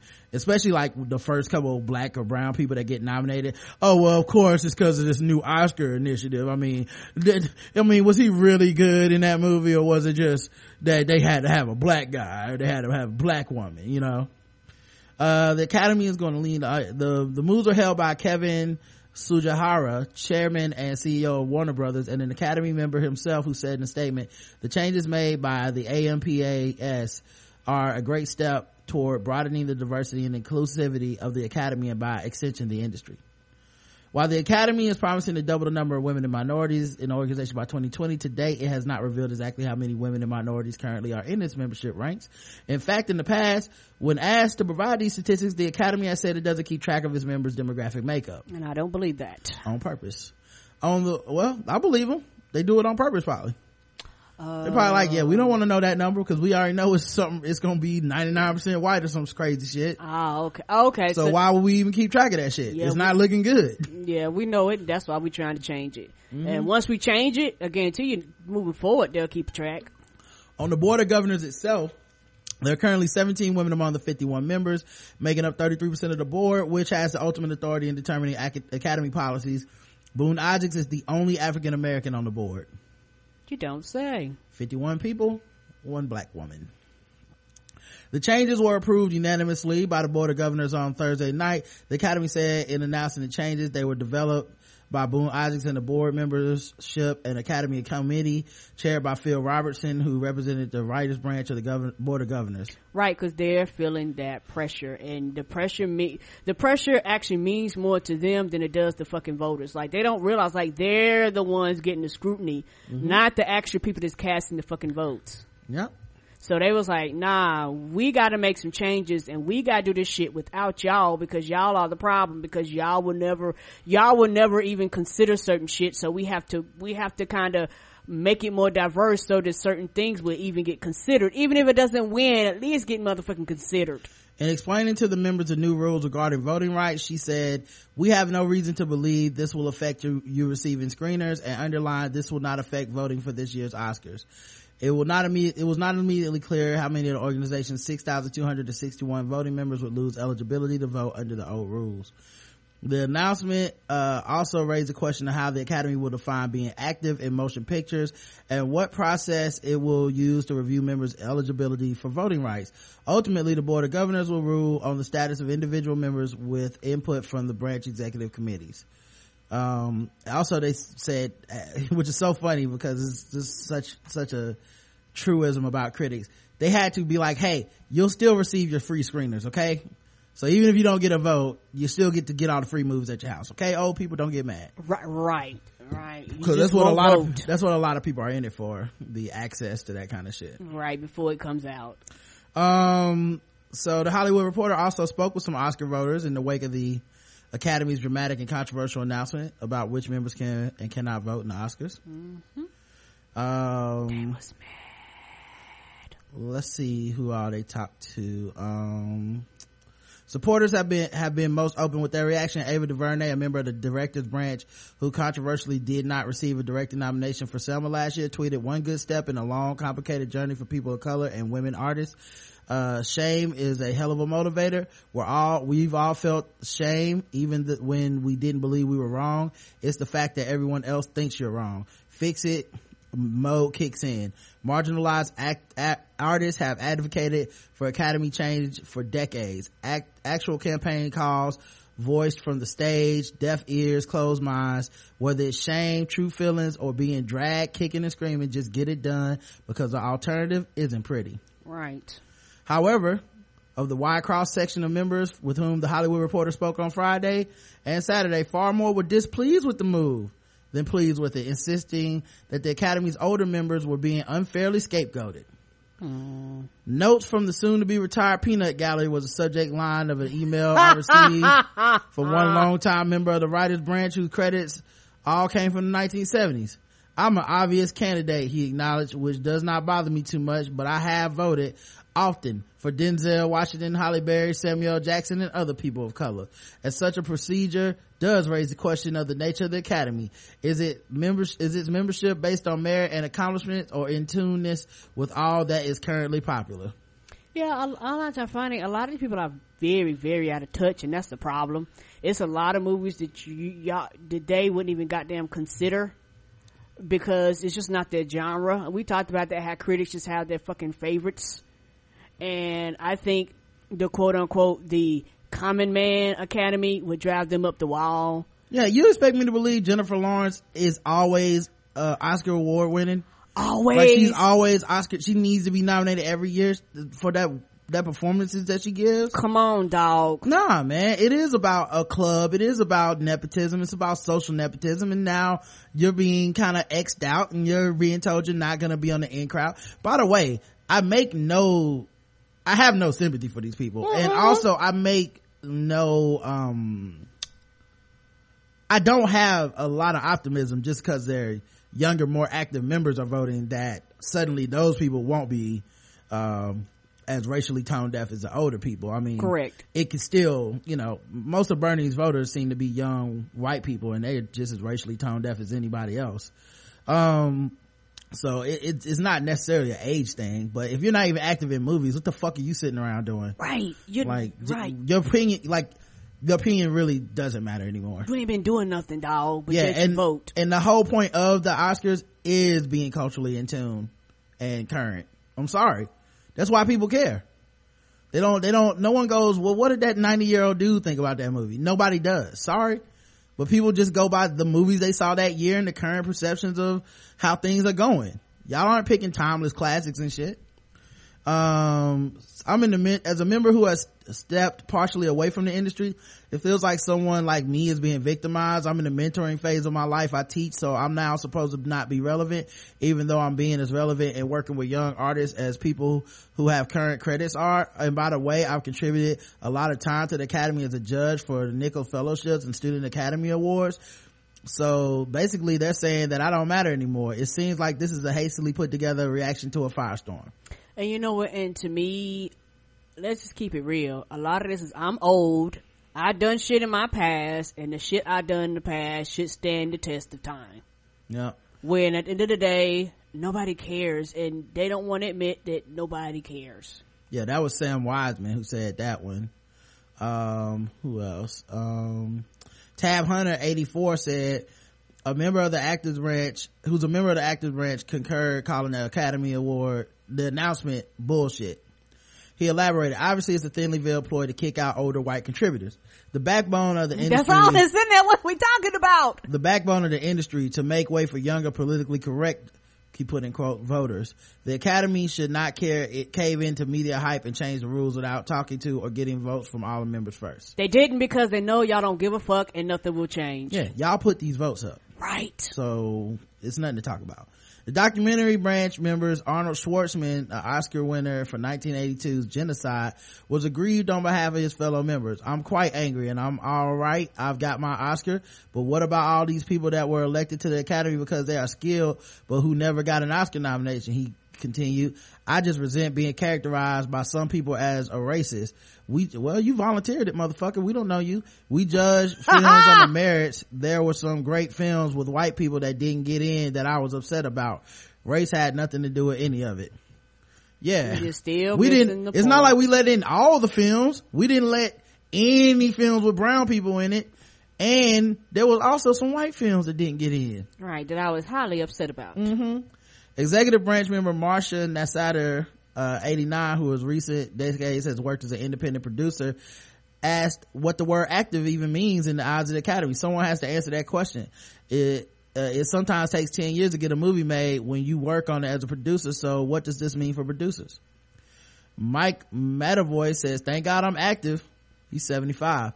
Uh, also of the executive branch. He said to the new member requirements, my feeling is generally that they're fair. There are a lot of members that got in because at the time they were executives, but if you haven't been active for over 10 years, then you're not active. It seems to me you have to justify your membership. He questioned though if the changes would impact diversity of the academy selections. You can keep adding members, pack it like the Supreme Court during the Franklin D. Roosevelt administration, but I don't think that answers the question. I also don't think that the boycott of the Oscar ceremony called on by some is a good idea because it diminishes the rest of the people at the Academy. Yeah, well, we've been diminished in our selections or lack of selections on stage. So somebody already being diminished and I don't want to show up and support that. Come on. A member of the music branch who wished to remain anonymous suggested that the move has far more bark than it has bite. I don't know how many people it's actually going to affect, he said, noting, she said, noting that the majority of old timers were invited after being nominated, although some got in under rules that used to allow people with questionable credentials to become a member upon receiving the recommendation of two other members. Lee Castle, an agent yeah, who she dry snitching. She's like, yeah, some of them old folks got in here because of who they knew. Yeah. Uh, one person said, I'm on the kid, I'm kind of on the fence about it and trying to look at both sides. I go to the academy a lot. There are some people there that shouldn't be voting. They're very elderly and they don't look as if they can really judge what's in today's market. So in that way, it has some merit, but there are some people that are 90 years old or whatever and they're perfectly vibrant and very much with it and while they may be retired it doesn't mean they aren't functioning on all cylinders they have earned the privilege of being in the academy through their work um, and just because they're no longer active doesn't mean they can't be a good judge of what they're looking at uh, people were chosen on merit don't think it had anything to do with color i mean I would have picked Will Smith for concussion. I think he did a marvelous job in that and it's very topical, but the reason that didn't get anywhere is the same reason that, that truth didn't get anywhere. Uh, money talks. But see, the thing is, um, I'm not trying to find. I keep bringing Will Smith up. That Yeah. that fucking role was terrible, y'all. It, it was bad. Yeah. It's, it's like y'all not giving no good Well, examples. They like probably didn't see the other movies. that's true. They was like he black. Yeah. So yeah, he did no. they, you no. know, Coogler for director, you know, like they don't, they probably don't know who directed Creed. Come on, dog. Um, so yeah, it, it, was- it was a lot of hurt feelings, a lot A of, lot of hurt feelings, a lot of. ADL tears. Um, yes, crocodile tears. just going down their faces. Um, so, um, you know, they was mad that this decision being made and not being made by them. Right, because why should we consult you? Is it that they're going because the way y'all vote, we had to do this. So why would we come to the people who made us have to make this decision because all you voted in was white people two years in a row? My favorite, um, thing of all this though, and I saved it for last, is actor Matt Damon says Hollywood must do more to support diversity. Mm, except for the black woman, you looked at her face and told her that it didn't matter. Yeah. Uh, hey man, we picked diverse women to play prostitutes and stuff in our films. I don't understand what the problem is. Play mammoths and slaves. Those are the only roles that matters. Matt Damon says the movie business has a long, long, long way to go when it comes to diversity. We're talking about huge systemic injustices around race and gender uh, that are a lot bigger than the Oscars. They're massive issues in our industry and in our country. Uh, uh, but yeah, it- every he said it's a wonderful first step, but that's what it is—a first step. So we'll see what happens. I, I don't believe you, sir. And I don't know. Because of that bullshit, he, and I never really do this, he's on my, I don't think I ever watch another movie with you in it list. Mm. Because I was so furious with that. I haven't seen the Mars. I don't, I don't care how good or how much of a comedy. I'm not watching that movie. Because it's just one of those things where it is just amazing on how oblivious you are and how you sat there in that black woman face and told her that bullshit. Fuck you, sir. Damon responded to that that um that segment by saying that that statement was taken out of context. By the way, Mm-mm. yeah, I'll probably go see if he do Bourne again. Maybe Mhm. go see that shit. I don't think I'll go see anything else. Um, Mm-hmm. but anyway, I don't. I'm not trying to convince you. I don't. I don't care. I go to the movies by myself all the time. You know what I'm saying, y'all? Mm-hmm. Uh, but I couldn't see The Martian, so who knows? Mm-mm. I wish he'd have went up there and stayed. Mhm. I don't even know what happened, but I hope he stayed. He didn't really go to Mars. Yes. All right. Um here's uh here's one uh story and I'm not going to cover the whole thing cuz it's literally too long to read and I just encourage everybody to go read it themselves. Um BuzzFeed published this uh really uh good article um by Anita Badejo. Um he- it's called Our Hands Are Tied because of this damn brotherhood sisterhood thing. And it talks about how students at Spelman, the historically black women's college in Atlanta, Mm-hmm. and you know, they have the brother university, Morehouse, Right. and there's always been this like brother sister relationship they're supposed to have Mm-hmm. well how there's been decades of sexual assault committed by students from morehouse towards students that go to spelman that have either gone unreported or covered up or not or not spoken about um but now in the wake of petitions protests and a federal investigation uh their messages are reading loud louder than ever. Um why haven't we heard them? That's the like subtitle to all of it. But Mm-hmm.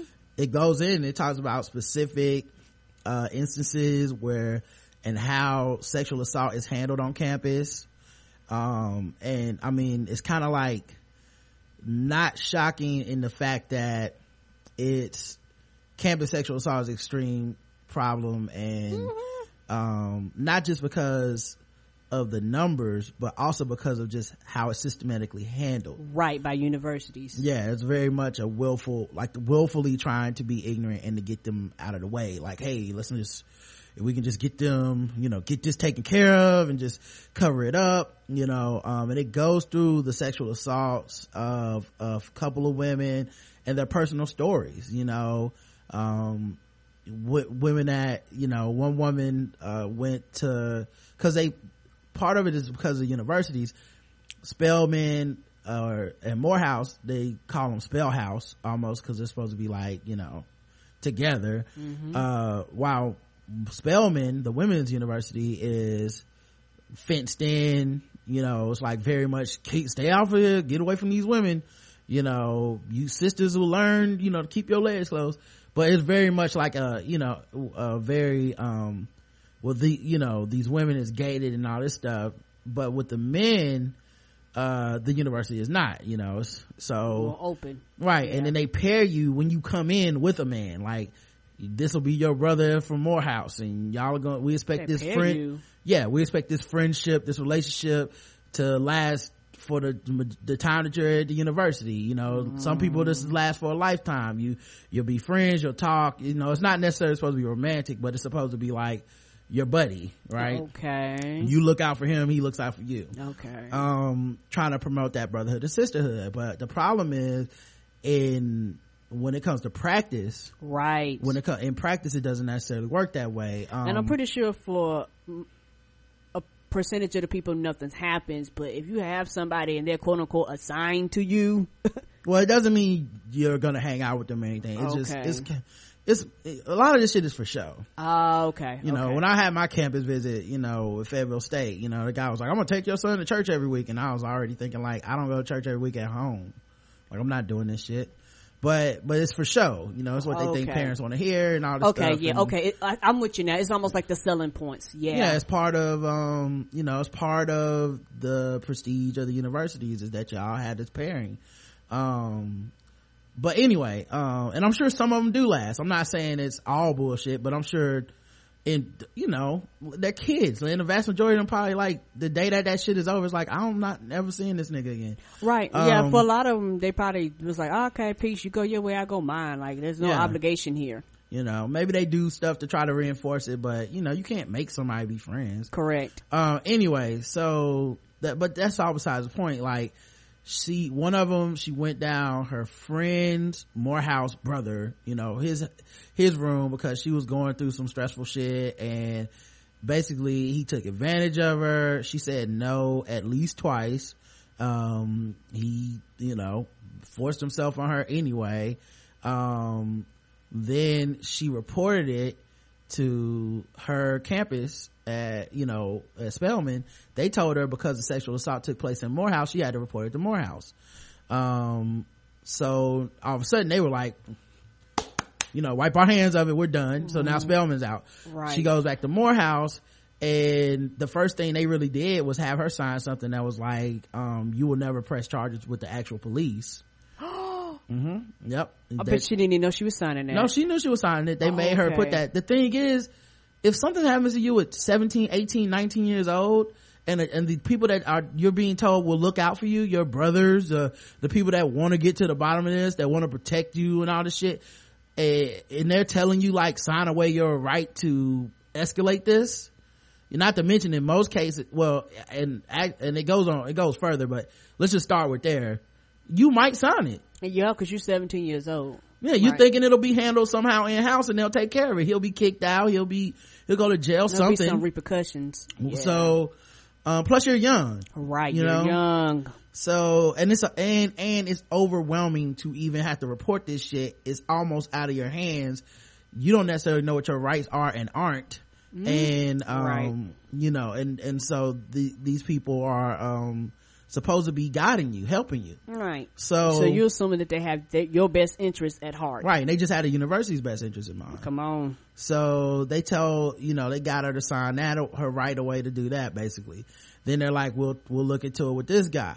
Um, they look into it with the dude and, um, they like, like typically Title IX says you need to investigate these things. I want to say within 30 or 60 days. They, they don't get to her.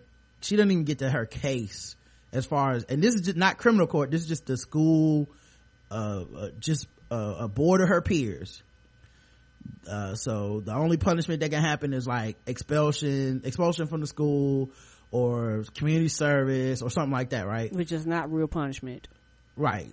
So that takes a year, basically, a half a year. They took a half a year, over a half a year, something like that. Um, for her to even get that, uh, they're supposed to render a judgment within 24 hours. They didn't get to her till a week later. They told her basically like, ain't shit we can do about it. Right. Um, we decided that you were not assaulted. Uh, during her, her hearing, they were asking questions like what she was wearing, why did she even go over there at night, um, all that stuff. Uh, so then she was, you know, very hurt by this and she decided to go to the police on campus about it. They had lost her initial report of it. They didn't even have record of it. Oh my God. So she had to file a new report, um, that this, of this thing that happened a year ago. Uh, oh, yeah. And, um, then, um, they, uh, talked with her, they talked with him, even though they determined, and, and by the way, campus police have to escalate it up to local police. So if the campus police decide that is, that during their investigation nothing happened, that's the end of it. There's no, well, I'll just go to the Atlanta police. You know, in addition to the fact you already signed that away, they're like, yeah, whatever we decide, that's, that's how it ends. So unless we tell the atlanta police that this is a criminal action you need to come get involved no so they also gave her a um i want to say an out of state like counsel or something like a person that's supposed to look at her case and stuff he talked to her he talked on the phone one time he talked to the dude on the phone and he said he determined that nothing had happened. And he was using the rules that morehouse has in their student guidelines and basically said that hey even though they say they have zero tolerance even though they say no means no even though she said she said no twice at least and the guy said she said no twice at least um, they determined that because during sex at one point she was on top. Therefore uh, d- they decided that it couldn't be rape. Um yep. Um they also um what was the other thing they did? Oh so so once they determined that then uh, the police decided that it wasn't rape either. Um but he did get in trouble. He got 40 hours of community service um and i can't and, and a mandatory sexual harassment sexual assault online course that he had to take. Um and that was you know and and this is a school that encourages activism and stuff like this and forward thinking. So a lot of these women are now speaking up and they're standing out and stuff. And it's you know like i said it's a really good read. It took me a while to read it because it's very long. But for all the people that just think of sexual assault as bitch trying to get over trying to Come on, trying to set me up. like a lot of these people need to read that you know and it's still this culture is still pervasive still going on today. A lot of it was sparked by um one of, one of the pictures in this article is a picture of a Morehouse guy who wrote a sex contract um for women to uh and they got and somehow they got someone got their hands on it and they posted a picture of it. It's called grave sexual consent form. It's written in you know hand it's handwritten. Uh, it says i ho signature allow graves resident your name in room number room number to perform any and all sexual behavior on me from the time i walk in time to the time i leave and visitation is over by signing this i ho signature will not spread misleading truths and or ignominious lies if found in violation of this consent form i ho signature will be indicted and prosecuted accordingly as well as be exposed kept as wise as a lying bitch Im- image and integrity is valued highly at Morehouse, especially Graves Hall. By signing this, I, Ho, and I, Graves resident, are keeping both. Ho signature date, Graves residence date. So, yeah, it just lets you know the mentality and this idea that, you know, that, oh, we respect our sisters and shit, you know, and, and I guess the worst part of all of this was at the end of the day, the women were made to feel guilty because and not just your typical because it's already bad enough when there's a typical guilt of you were sexually assaulted. How is this your fault? Uh it's also this idea of like well you know you're gonna ruin this young black man's life and put him in the system. And you can't have that. I mean you really want to ruin this man's life. Not his actions that put him in the system not the criminal act not the vic- not the fact that he victimized you.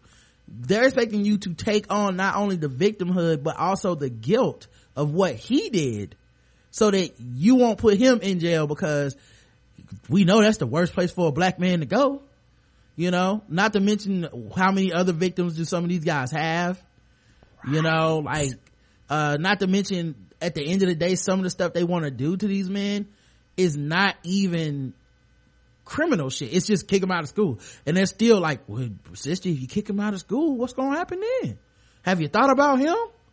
You know? Fuck him. Fuck him. Right. fuck him. The second he decided to go against me it's a hundred percent a fuck you. Yeah it's like i said it's it's an amazing read. Um and there's more than one story. It's, and it's difficult it's a difficult read. I like i said i have never been sexually assaulted so i don't have necessarily the triggers and stuff that maybe some people have because some people were like i want to read it but it's just too much. You know what i mean? Like right. and i and i understand. So i'm not saying like just go read. It's important. You better read it. I don't care what you feel.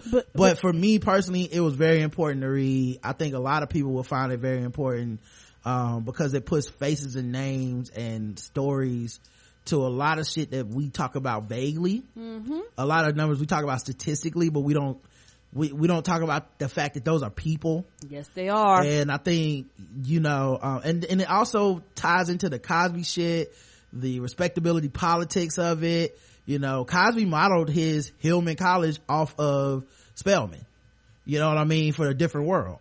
Um, so like a lot of this stuff that people grew up worshiping, it can be very harmful when you, you look at the fact that we're asking black women as part of solidarity and sisterhood to take on the fact that they're being sexually victimized by their brothers and be silent about it. Right, and it's also funny how this that that demand is never put placed on men. Right. That de- that demand is never placed on men. You know, if if a man makes a decision, it's not, come on, brother, you make the decision. You got to consider this this woman. You know, all of a sudden it's like, mm for, but for some reason that burden is expected to be placed upon that woman. Right. Um, so yeah, I think, uh, I think that was pretty important. Um, all right, let's get ahead and get in the guest race because I mean, a hundred for Oh yeah, the whole show, Every, The whole everything. show. Yeah, y'all didn't Just realize y'all was y'all have been playing the whole show. we Y'all didn't been we didn't realize it either, but Yeah. yeah.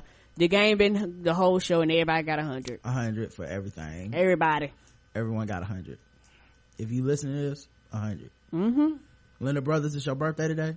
A hundred. A hundred dog. For you too, bro. Uh, all right, let's play some guess the race.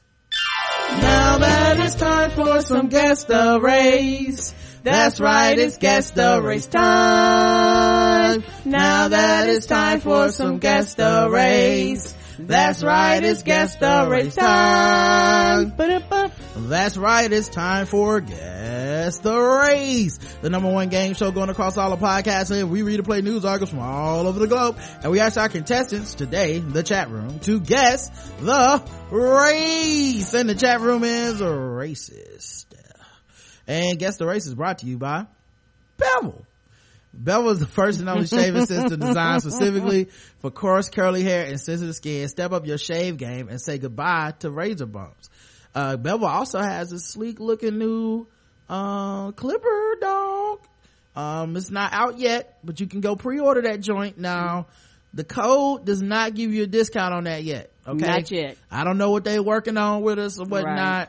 But, um, you know, if it's anything like these razors, It's gonna be nice. it's gonna be off the hook. It's gonna be designed strictly for your face and worth every penny, man. I, uh, I enjoy it. And especially when, you know, I think about going to buy razors back at the old way, man. You can't, you go there, you gotta get a fucking person to come open up the thing so you can buy some razors. Like, what the fuck are people stealing razors for? Right. Like, there's a bunch of suicides going on out here nobody know about, man. Like, just, uh, like, I gotta ask like a little kid, can you open this for me? You know, feel like I'm back at Target buying video games again or some shit, man. I'm just trying to shave my face like an adult, like a boss. But with this, you don't have to worry about that because Bevel comes to your house in neatly packaged, uh, you know, supplies and you open it up, boom, boom, you know, no, no, no raising your hand and asking somebody who, uh, who's working at CVS to come over and help you out. None of that. So be an adult. Get Bevel. Why do you, how do you get Bevel? You go to getbevel.com. G-E-T-B-E-V-E-L dot com. Code TBGWT. You get 20% off. And, uh, I think you guys will, will thank us for it later. All right. Let's get to some guessing of the racing. Um, police. A man defends himself with a sword against a shovel wielding woman. Oh shit, out there fighting in the snow? That's right, Karen. Oh wait, I forgot the volume was off. Uh, shovel before the homeowner kept her at bay with a sword. Officers say that 18. that's right. It's kind of Eight sword below The scene ratchetness. is now charged with a felony tonight after police say that she forced her way into a home with a shovel before the homeowner kept her at bay with a sword. Shit. Officers say that 18-year-old Audrey Davis grabbed a shovel yesterday and then barged into a home there in the 1000 block of 9th Street. That's when police say the people inside used a sword to force Davis out the door again. Once outside, police say Davis then used that shovel to damage someone's car. No word what led up to all this. She's now charged with felony residential entry. All right, guys. Shit. So she Mhm. took the shovel and was like, I'm coming in there today. Apparently, So guess the race of, what was her name? Audrey C. Davis, uh, shovel wielder, uh, against, going against that sword. You know, I, I was wondering if there was gonna be any drama, uh, because of the blizzard. Everybody trapped inside. Maybe that, that's what the drama was. She came out with that, that shovel and Buddy had to pull out the sword and go, you know, go ham. Ha ha. What was he doing with a sword outside though? That's my question. Like, what was he shoveling snow with the sword? Like, I, I know that they said he got the sword. Like she tried to come into the house, and Oh. then they tried to. They used the sword to keep her from coming into the house. Uh, both of them were white enough to get lost in the snow, said BB. Oh, One who, uh, blends in with the snow. As white as the snow, she used that shovel on. As pure and white as the snow that would normally be shoveled. Ain't nothing in this world harder than a white woman in the Hollywood white. Uh, she Ah. tried to break into Elon James White, uh, I guess white. Oh. Uh, black people, Netflix and chill during the snow, white. Well, the correct answer is, and all of you got it wrong. She was black.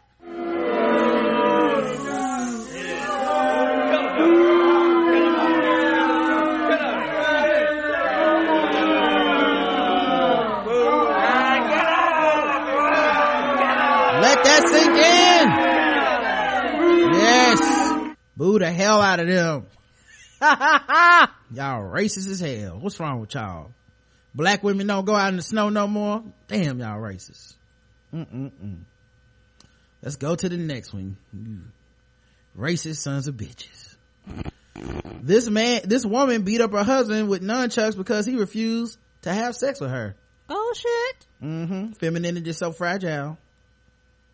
Uh, a woman allegedly battered her husband with nunchucks because he refused to have sex with her. See, that's why you shouldn't put women in the friend zone, guys. That's right. I'll be seeing y'all arguing in the chat. you know, in the Facebook group. What's wrong with y'all? Uh, Sandra Earl Kelly, 51, is alleged first to have hurled ceramic figurines at her lover when he refused to, uh, to stop watching TV and go to bed with her.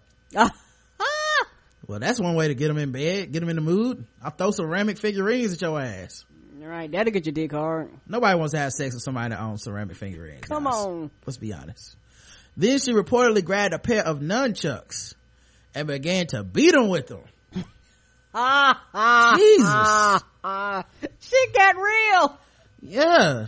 What are they even doing with nunchucks sitting, sitting around at that time? Were they ceramic too? right. Shit. Baby, come get in the bed with me. No, I don't, I'm watching the game. I mean, no, I'm watching the game.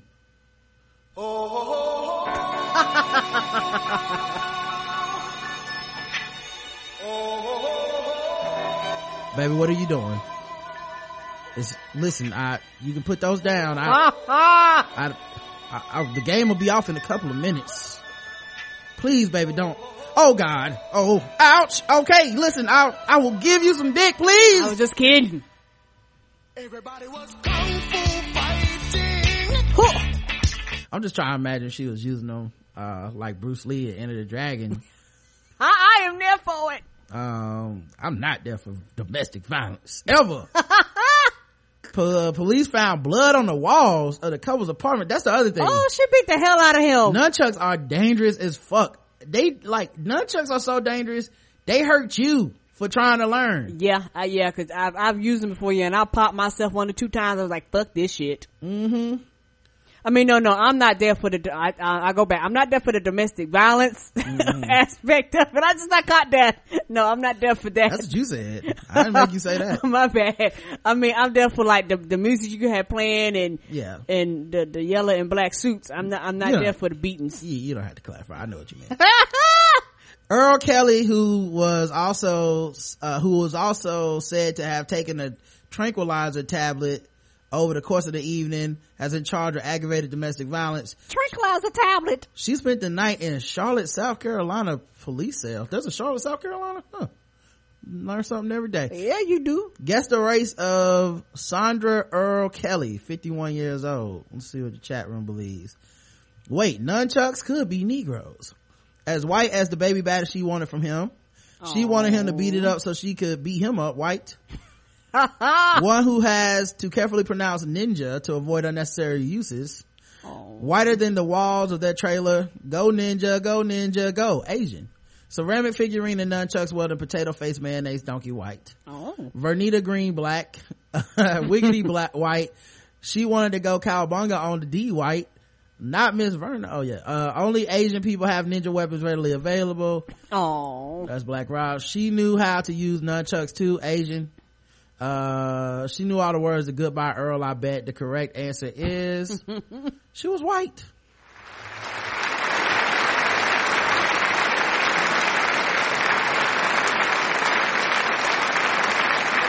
Some of you missed it.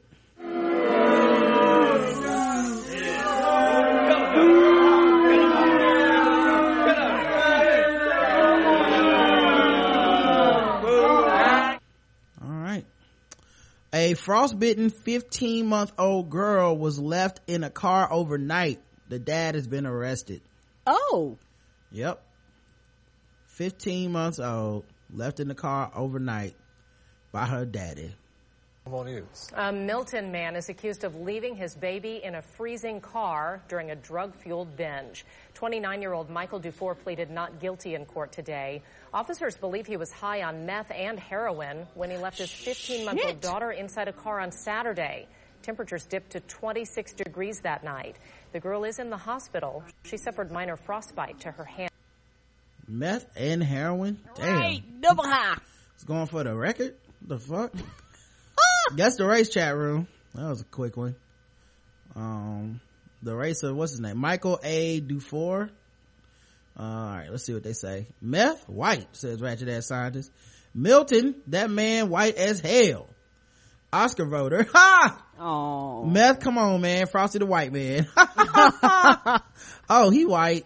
Brothers leave their kids while completely sober. White, white squared. I don't know what the big deal is. White kids love frozen. White, white Oh. as the first, white as the frosty left on that baby. A black father wouldn't have been around to begin with. Damn. You can't blame this one on Swifty and D Money. They wouldn't leave their babies in the car. White. White trailer trash. White trailer park trash. White. Walter White's first customer white. The baby may be blue beforehand, but she was white. Uh, correct answer is white.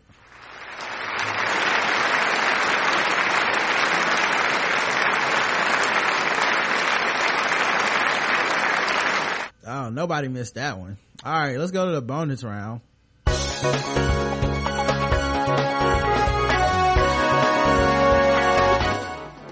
Double the points and the race. Double the points and the race. That's right. Double the points, double the race in the bonus round against the race. So far, everybody's all over the place, but let's see how they end. Now that everything's double, I think the chat room's getting a little nervous. A former daycare worker's in trouble. That's right, guys. You know how it is. It's never good when you start with former daycare worker. No, you former for a reason. Yeah. Used to let you look at the kids. Now, not so much. A guilty verdict for a former daycare provider who abused toddlers at a Woodbridge daycare. Good evening. I'm Adam Longo. And I'm Leslie Foster. Sarah Jordan sprayed water at scared children. She encouraged them to fight. All of this at the Miniland Academy at the Glen Daycare. Surae Chinn has been following this case. She's in the courtroom. She joins us now live in Manassas with more on the breaking news. Surae. Well, Leslie and Adam, we're talking about one and two year old children who were abused. Sarah Jordan now faces decades in jail, and I saw parents wipe away tears as the judge read his verdict. One father tells me his son was made to fight in what prosecutors call a baby fight club. Shit. Relief. Relief and joy. Blake Buckner reacting to the guilty verdict. Sarah Jordan faces 41 years in jail. Hopefully she gets it all. Buckner's five year old son was encouraged to fight among his friends. The teacher was making him, you know, the class bully pretty much. Your reaction when the prosecutor said a baby fight club? Yeah, it, it really hurt. You know, I was trying to hold back the tears the whole time while I was in there. It was just the emotion. It was very deep. Social services reported Sarah Jordan targeted children scared of water. Put the hose on high oh. pressure and sprayed the toddlers in their face and would dump buckets of water over children. Jordan and her co-defendant oh. would laugh. She stepped on toddlers' toes and tripped them, even told a girl she was ugly and looked like a rat. Motivation for physically and emotionally abusing the children? Entertainment. Those in the courtroom who associated with Jordan didn't want to talk. Leave me the f- alone. Buckner says it was hard to sit through the trial hearing about his son made to fight and being dumped with water. Yes, it, it pissed me off. I mean, she knows what she did.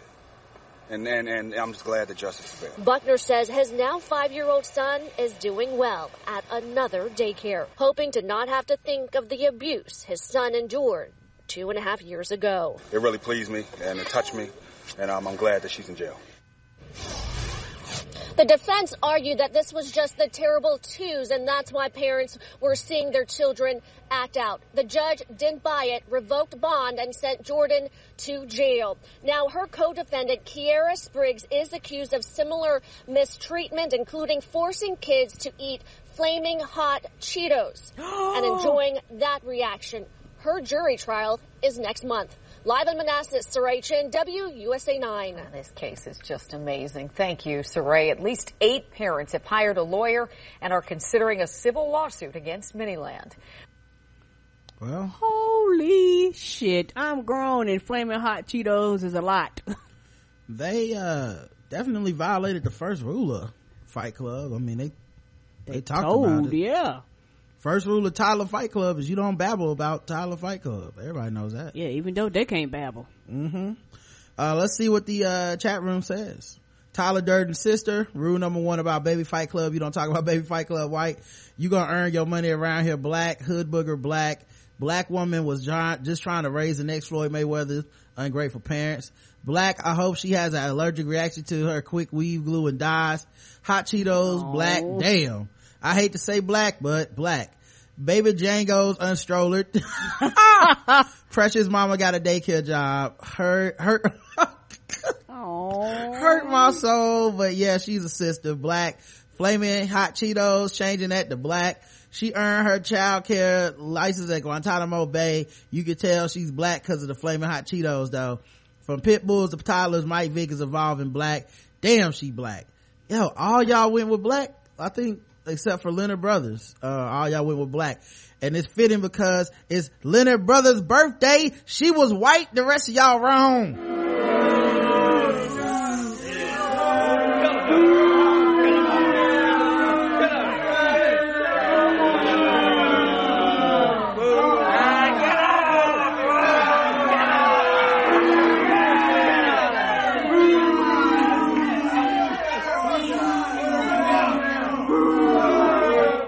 That's right. Kogi Negro is your birthday too. You messed up. but good for you, Leonard Brothers.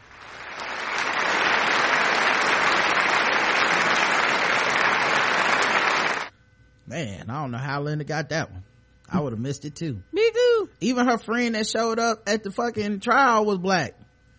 She do that. Get out of my fucking face. like what? Who does she hang out with? That's I feel like that's partially on us. No.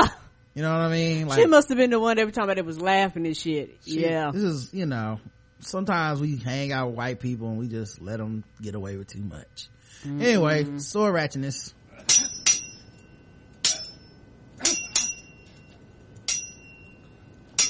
Them po kids gonna see flaming Cheeto thing and run. Hmm, Fucking me up too.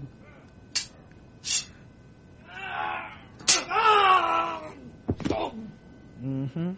Dead. Tyler Fight Club. right. Connecticut man caught with meat cleaver and sword at Gillette Stadium, uh, held on 17k bail. An out-of-state man accused of threatening multiple people with an array of weapons outside of Gillette Stadium this weekend has been ordered to held on $17,500 cash bail.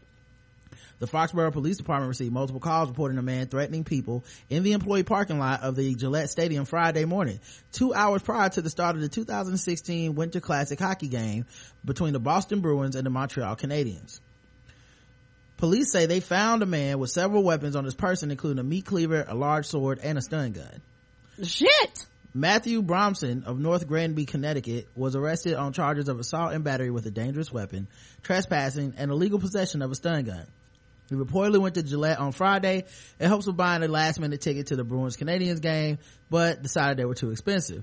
During his arraignment, well, it's not as expensive as $17,500. Uh, they report that the 48 year old man laughed, smiled, shook his head while before the judge. Bronson was arraigned on $7,500 cash bail for charges over the weekend and $10,000 cash bail for being a fugitive from Connecticut. CBS Boston reports he has a long police record in his home state. what was he laughing about? Mm. Oh, hey, it's crazy to me too, man. Shit. I don't know what I was thinking. This is wild. Ha ha. All right, man. We'll see you guys tomorrow. Until then, I love you. I love you too. Mwah.